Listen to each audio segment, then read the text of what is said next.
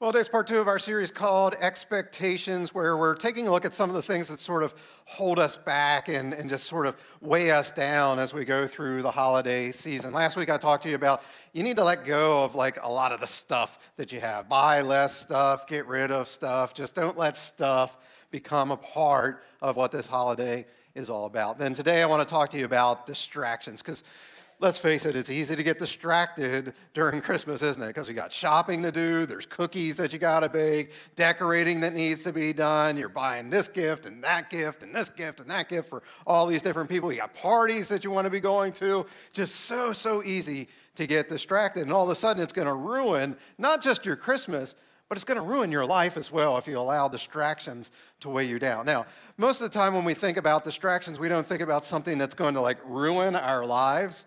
But did you know that the English word distraction actually comes from a Latin word, distraho? And distraho means to pull something apart, to be pulled apart, to, to rip apart. And if you think about it, that's what Satan's trying to do with your life, isn't he? He's trying to pull you apart from a relationship with Jesus. He's trying to pull apart your life. No wonder Jesus comes along and he says that Satan wants to steal from you and kill you and destroy you. I mean, that's what Satan is about. Every demonic force on this planet wants to ruin your life, to divide your mind, to discourage your soul, and to disengage your faith. And so, the first thing I put on your outline for you here today, if you're taking notes, is this the easiest way for Satan to destroy you is by distracting you from the things which matter most. Let me say that again. The easiest way for Satan to destroy you is by distracting you from the things which matter the most. Today, what I want to do is I want to share with you probably the most famous story of distraction that we have found in Scripture. So if you got a Bible, go and turn to Luke chapter 10. That's where we're going to hang out today, Luke chapter 10. Do want to welcome those of you that are watching online with us here today. In the upper right-hand corner of your screen, you'll notice right now there's a little thing called there. Uh, it's called Talk Notes. If you push that, that's going to take you to all the scriptures I'm going to look at today, as well as all the main points I'll be making. For those of you that are here in the room, if you pull out the uh, orange card there, you scan that, that's going to take you right to the Talk Notes. You'll be able to get to that, or you can go right to our website, exponential.church, and access them as well. Now, as you continue to turn to Luke chapter 10, a little bit of context here. Jesus, he does three and a half years of public ministry. The first year and a half was sort of localized ministry he was doing. He was starting to gather a following. He's starting to ask some people to come follow me, and he's raising up these people. We, we call them disciples. Now, there were 12 apostles. There was more than 12 disciples. So Jesus has a lot of disciples that he's making. So for that first year and a half, again, it's sort of localized. But then after that, he starts to travel with them. And he's starting to give them his authority to go out and do the things that he did, to, to heal the sick, to cast out the demons. And so that's what's going on as we get here to Luke chapter 10. They're now on the road. And we read this then in Luke 10, verses 38 to the first part of verse 40. The Lord and his disciples were traveling along and came to a village.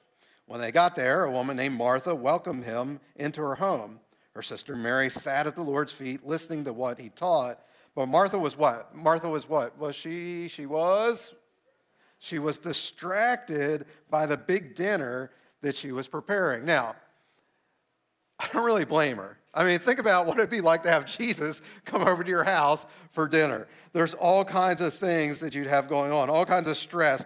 In modern day terms, we would be cooking, vacuuming, dusting. You pick up the socks off the floor. You're cleaning the toilet. You're taking the, the lint roller to get all the dog hair off of the furniture. And you're you're like lighting the candles, you're baking dessert, you're restocking the toilet paper. Once he's actually there in your home, what are you doing? Jesus, come on in. Great to have you here. Hey, here's a seat. Can you have a seat here? Do you need something to drink? So, like, no wonder she's like so distracted. She's got all these things that she's trying to do. She's trying to be a great host. But to top it all off, as she's doing this, she looks around and she notices that her sister Mary He's just sitting there like a lazy bum at the feet of Jesus, just talking to Jesus. Second part of verse 40. Finally, she went to Jesus and said, Lord, doesn't it bother you that my sister has left me to do all the work by myself? Tell her to come and help me.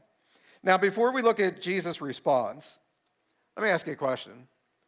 You ever been in a situation like this? Have you ever been the Martha in a story where, like, you have the family over and, like, you and maybe a couple other people, you're doing, like, all the work, and then you look around, other family members, they're just sitting there like lazy bums, they're not doing anything.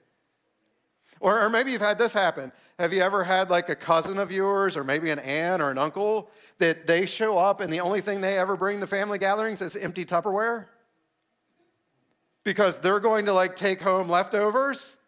But they didn't bring anything, but they're going to take a bunch of stuff out. You know what I'm talking about? Have you ever been in a family gathering where you're like looking around going, not everybody's playing their part, not everybody's pulling the weight here in this situation. And that's what's exactly what's happening with Martha here. She's like looking around and she's going, My sister is so, so lazy. Verses 41 to 42. But the Lord answered her, Martha, Martha. You are worried and distracted by many things, but only what? Only how many? Only one thing is necessary.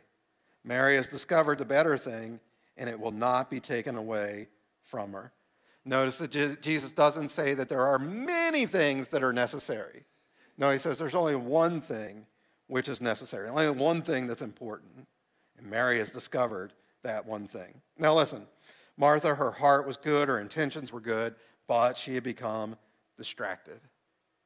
And the same thing happens for us, doesn't it? We get distracted by so many things in our lives. Our little phone, it ding, ding, ding, ding, we get a little notification. It's an email, it's a social media notification. So we pull out the phone and we start to check it. We want to see what's going on right now. It's so, so important to us. And then while we're on there, we decide, okay, I'm going to check my Facebook, my Instagram, my TikTok, my X. We're going to check all these things out. It's just become such a habit. The next thing you know, minutes have passed by.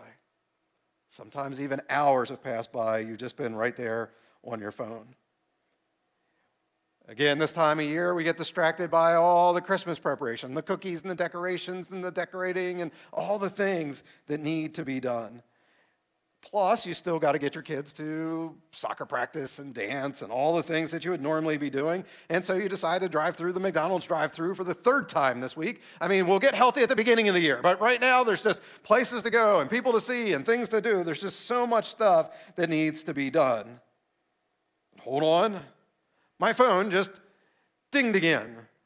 More social media notifications, more things to do. And so we pull it back out and we're checking that once again.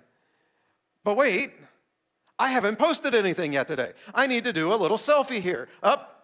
But wait, I got to take some time and make sure that the filter on it is just right. Well, wait, let me take that again. It didn't look right on that one. Okay, take it again, and I'm going to get the filter just right on it so I can have it look the way it needs to look, so I can get it out there because I, I need to, to make sure that people know what's going on in my life right now. And so then we put our phone back in our pocket, but then, like two minutes later, we pull it back out because now we got to see did people actually like my post? Because we want to know do people like me? Do people think that I'm good enough, that I'm smart enough? Do people think that I'm, I'm worthy in some way? And so we keep pulling the phone back out over and over and over again. Like Martha, we've gotten distracted. We've gotten distracted just by stuff and by things that we think is important. But Jesus said there's only one thing that's actually important. Now, before we get to that one thing that is important that Mary had chosen, let me say this, and I put it on your outline. Oftentimes, I won't be distracted having to make the choice between good and bad. No, the distraction comes when I choose good instead of best. Again, Martha didn't do anything wrong in this story. But what she chose to do was the good, while Mary chose the best. And so the question for us today is this Do you want to be more like Mary, or do you want to be more like Martha? If you want to be more like Mary, what would that practically look like in our daily lives? Well, three things I want to share with you from the Word of God here today that's going to help us to diminish the distractions that so easily come. So, number one on your outline I must distance myself from things which will tempt me to be distracted. Again, you, you, you just You have to distance yourself from these things. Now, the Apostle Paul in 1 Corinthians chapter 7, he's writing about marriage and he's sort of giving some advice to marriage. But I think what he concludes with here is actually something that applies to all times of life. Look at 1 Corinthians 7 35. Paul writes this He says, What I'm saying is for your own good. It isn't to limit your freedom. I want to help you to live right and to love the Lord above all else without any what? Without any distractions. So we need to love the Lord our God with all of our heart, soul, mind, and strength. We need to do that, but we need to do it without any distractions. Paul's giving great advice. He's not trying to restrict us or, or you know, uh, hold us back in some way. He wants us to live free and have the best possible life that we can. But we've got to keep Jesus as our number one focus, free from distraction. So then the question is this What do you think is the number one distraction we have in our day and time? What do you think it is? I already gave you a hint. I already talked about it in this message. What's the number one distraction we have in our day and time? Yeah, people are holding them up. It's your phone. For thousands and thousands and thousands of years, people lived without this little device. This has only been around for about the last 30 years. But now people absolutely cannot live without this. They have it in their hands all the time. They're constantly looking at it, doing different things with this little device that, again, hasn't been around for all that long. And it's hurting us. It's keeping us from a relationship with Jesus. I'm truly, truly convinced that even many followers of Jesus think that the Trinity is the Father, the Son, and the cell phone. We've elevated the cell phone to the role of God in our lives. This little device has taken over things for us. Did you know that the average American turns on their phone? In other words, they, they hit the little button to, to turn on their screen. The average American does that 144 times per day. That is, let me make sure I've got my math right, that is nine times per waking hour. That works out to be once every seven minutes. Again, that's just you reaching and turning the little power button on. I haven't even talked yet about how much time do you then actually spend on the phone. Did you know the average American now spends 4.8 hours per day on their phone? You're going, well, maybe they're doing it for productive things. No, they're not. Two thirds of that time is either on social media or playing games. It's amazing how often I see people that they have their phone out just in random times, and I look down and what are they doing? They're playing a game at the most random time. And then they'll set it down for a second, and then they pick it right back up a couple seconds later, and they're playing the game again. Jesus said that there's only one thing that's important. And let me tell you, playing games on your cell phone is not very important. Checking social media on your cell phone is not very important. People wonder, why is it that I never can meet my goals in life? Why is it that my relationship with Jesus is suffering and I never feel as close to God as what other people feel? Why is it that my relationships in general are suffering? Why don't I have any close friends? Well, I'll tell you why. It's because we've made the phone an idol in our lives. This is the thing we had the primary relationship with, not people, not Jesus, this little device. And so, what I'm saying to today is we need to distance ourselves. We need to, to distance anything that is distracting us in our lives. Now, let me be very, very clear. Your phone, social media, games are in and of themselves not bad. But like Martha, what we're doing is we're choosing the good instead of choosing the best. And so I want you to repeat this with me. Just say this out loud. My life is too valuable. My calling is too great. And my God is too good for me to be distracted by things that do not matter.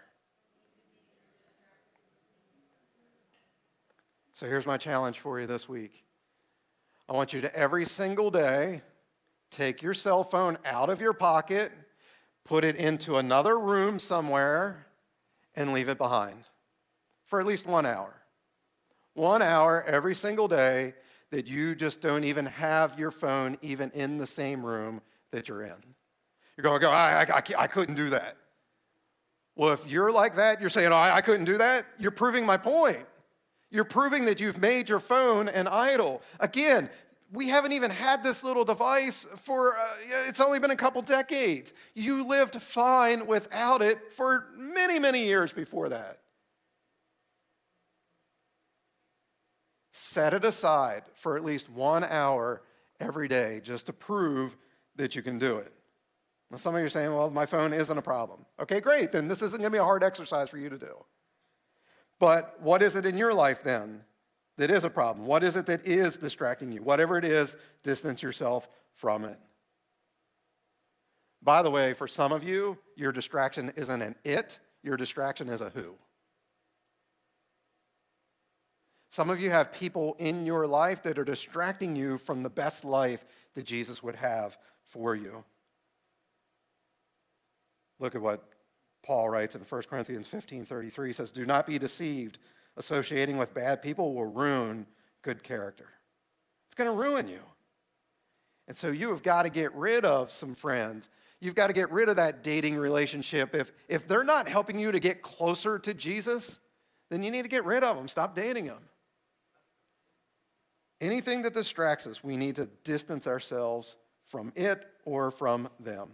Number two, I must ask God to give me the power to focus on what's important. You know, Solomon, who other than Jesus was the wisest man who ever lived, he, he talked a lot about the difference between those who are wise and those who are fools, and he would give a lot of practical advice both ways. And in Proverbs chapter 4, verse 25, he's actually differentiating between the two. And look at what he says here. He says, Let your eyes look straight ahead and your sight be focused in front of you. You got to look straight ahead. Your eyes be focused. You know, most of you know that I grew up on a horse farm, uh, racing, you know, thoroughbreds.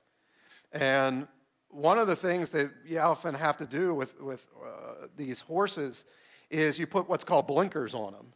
And basically, it's these plastic cups that go on either side of the bridle, or sometimes it's an actual hood that has the cups built in. And what the blinkers do is, as it's there on the side of the eyes, is it helps to keep the horse from being distracted. You see, when the, the, the horse is, is racing, sometimes the crowd can be a distraction. Sometimes the other horses can be a distraction. And so, what those blinkers do is it helps that horse to focus straight ahead, to only look straight ahead. Why? because you want that horse focusing on what the goal is, and the goal is to win. And see, all of us, we want to win this thing called life. So we need to put some blinkers on. We need to ask God to supernaturally give us some, some blinkers to help us to keep our eyes focused straight ahead. Hebrews chapter 12, verse 2, we read this Let us fix our eyes on Jesus, the author and perfecter of our faith. We've got to keep our eyes focused on Jesus, but that's not easy. There's so many things that try to distract us, so many things in the world. Again, at, at Christmas time here, there's so many distractions that keep us from what this season is really all about, keeping our eyes focused on Jesus and Jesus alone. And then, you know, I've shared this story with you many times, and I shared it with you recently. This is the story of Peter, right? As he's walking on the water.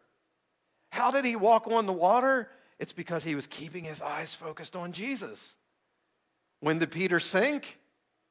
When he got distracted by the wind, when he got distracted by the waves, then he starts to sink. And see, that's where some of you are at now. You feel like you're sinking right now. You, you feel overwhelmed by life. And what I'm saying to you is get your eyes back on Jesus. Focus on him and him alone. How do we do that?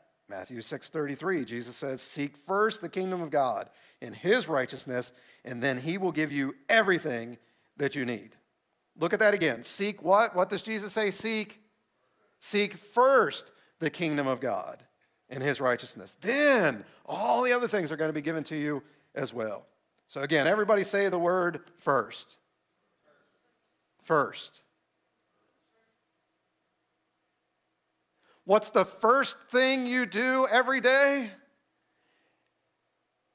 It's not grab this thing. It's not your cell phone. That's not the first thing that you do. What do you do first?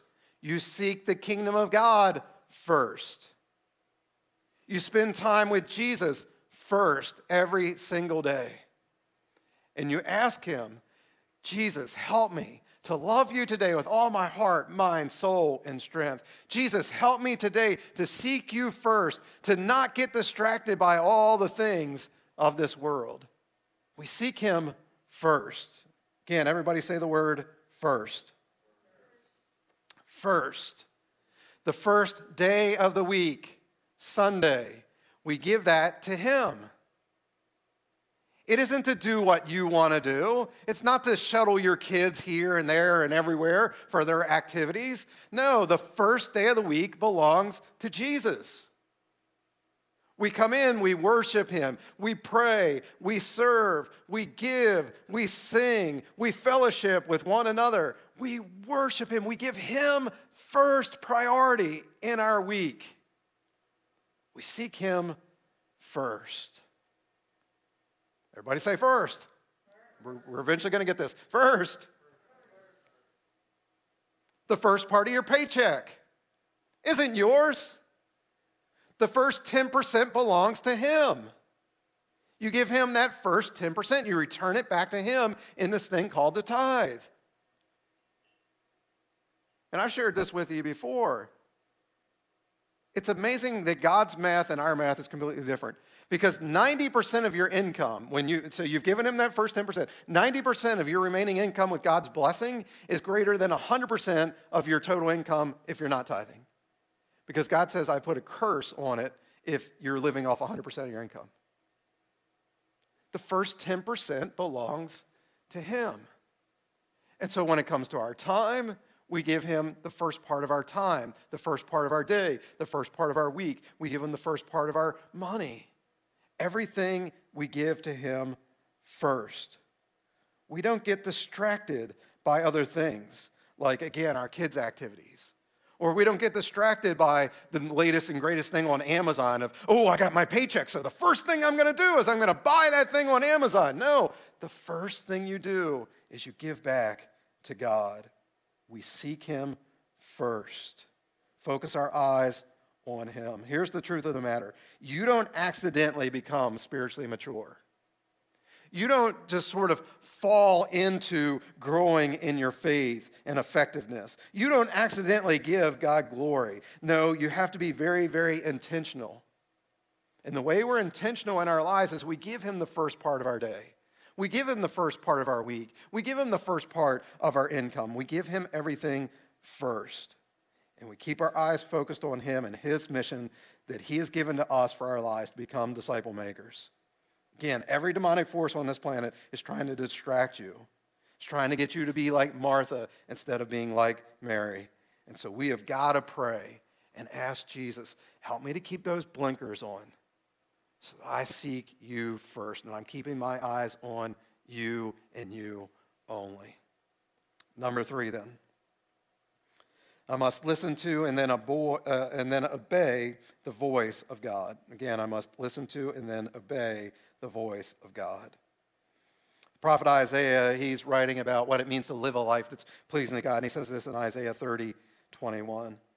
Whether you turn to the right or the left, you will hear a voice saying, This is the road. Now follow it. You know, I think the big mistake that so many people make is they pray and they ask Jesus to forgive them of their sins, and that's great. But what you've done then is you're trusting Him for your eternal life, but then after that, you don't trust Him for the rest of your life. Does that make sense to you? Many people trust Him for their eternal life, but after that prayer, they don't trust Him for the rest of their life. But we have got to do what Isaiah was talking about here. We can't do our own thing. We can't go our own way. Isaiah says each day and every decision that you make, you need to listen to the voice of God and allow Him to tell you where to go. He says, Here's the road, and now your job is to follow it. You're going, Gilbert, how's that, how's that work? How do I hear the voice of God? Is it like Morgan Freeman's voice, like something speaks to me from heaven? Well, it can be that way. God can still audibly speak to people. But most of the time, it's not going to be that way. A lot of times, it's going to be through the, the still small voice of the Spirit that you just sense the Spirit of God is speaking to you. And you just sort of know that you know that you know that you know that this is God. This wasn't just bad pepperoni pizza that I ate for lunch. No, this is actually God that's speaking to me.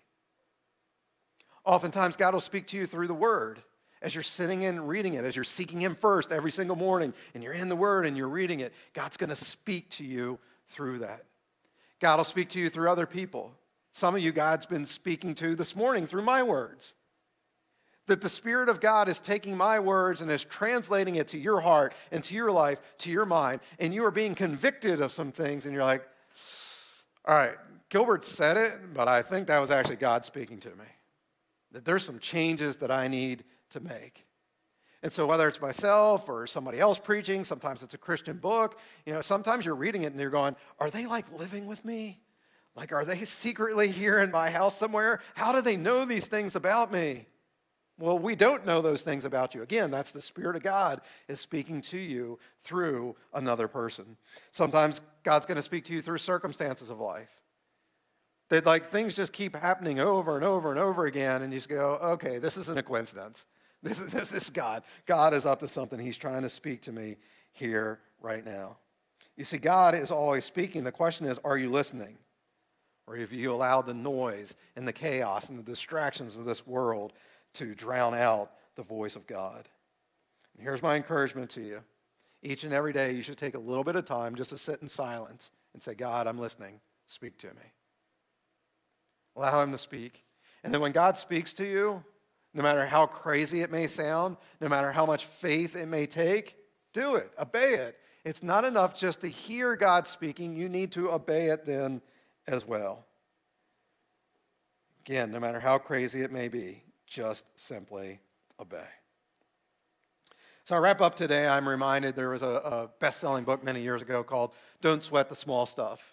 If you remember, the, the subtitle of that book was, and it's all small, right? So don't sweat the small stuff, and it's all small. What I'm saying to you here this morning is our tendency is to be more like Martha, that we sweat the small stuff. We're distracted by the small stuff. We're distracted even by the good stuff. But ultimately, those things don't matter. And so, as we continue through this holiday season and then get ready to turn the page into 2024, let's all vow to be more like Mary. Let's learn to diminish the distractions in our lives. Let's keep our eyes focused on Jesus, to sit at his feet, to learn how to become more and more like him in character, in conduct. Let's do that. Let's live for him. So, one more time, I, I had you say this earlier, but let's repeat it again. My life is too valuable, my calling is too great. And my God is too good to be distracted by things that do not matter. All right, let's pray together. Father, we thank you for this day. We thank you for this opportunity to gather together on this first day of the week. That we're giving you the first part of our week to honor you, to worship you, to glorify you and to hear from you. And Lord, I pray that my words haven't been my words, but they've actually been your words that are being spoken to the hearts and the lives of people. And that each and every person today would have been convicted in some way of the things that are distracting them from keeping you first. Lord, I know for many it is technology, it's the cell phone. And so, Father, I pray that we would just have a reality check here, right here and right now, to realize that for many of us, we've, we've made that cell phone an idol, and that we need to set it aside, not spend so much time. Instead, spend more time with you, learn to become more and more like you. Because ultimately, it's not going to matter if we won Angry Birds or Candy Crush or any of those things that we so often do. What's going to matter is did I know Jesus in such a way that other people then came in a relationship with him? Did I help make disciples who made disciples who made disciples? Those are the things that are going to really, really matter. But Jesus, that's not going to happen if we're just being distracted by just stupid things. And again, they're not bad things, they're just good things instead of the best things. So help us to focus on that one single thing that is best, and that is you. Help us to all be more and more like Mary. Sit at your feet to learn from you. Lord, help us to learn to diminish the distractions that are in our lives. I pray all this in Jesus' name.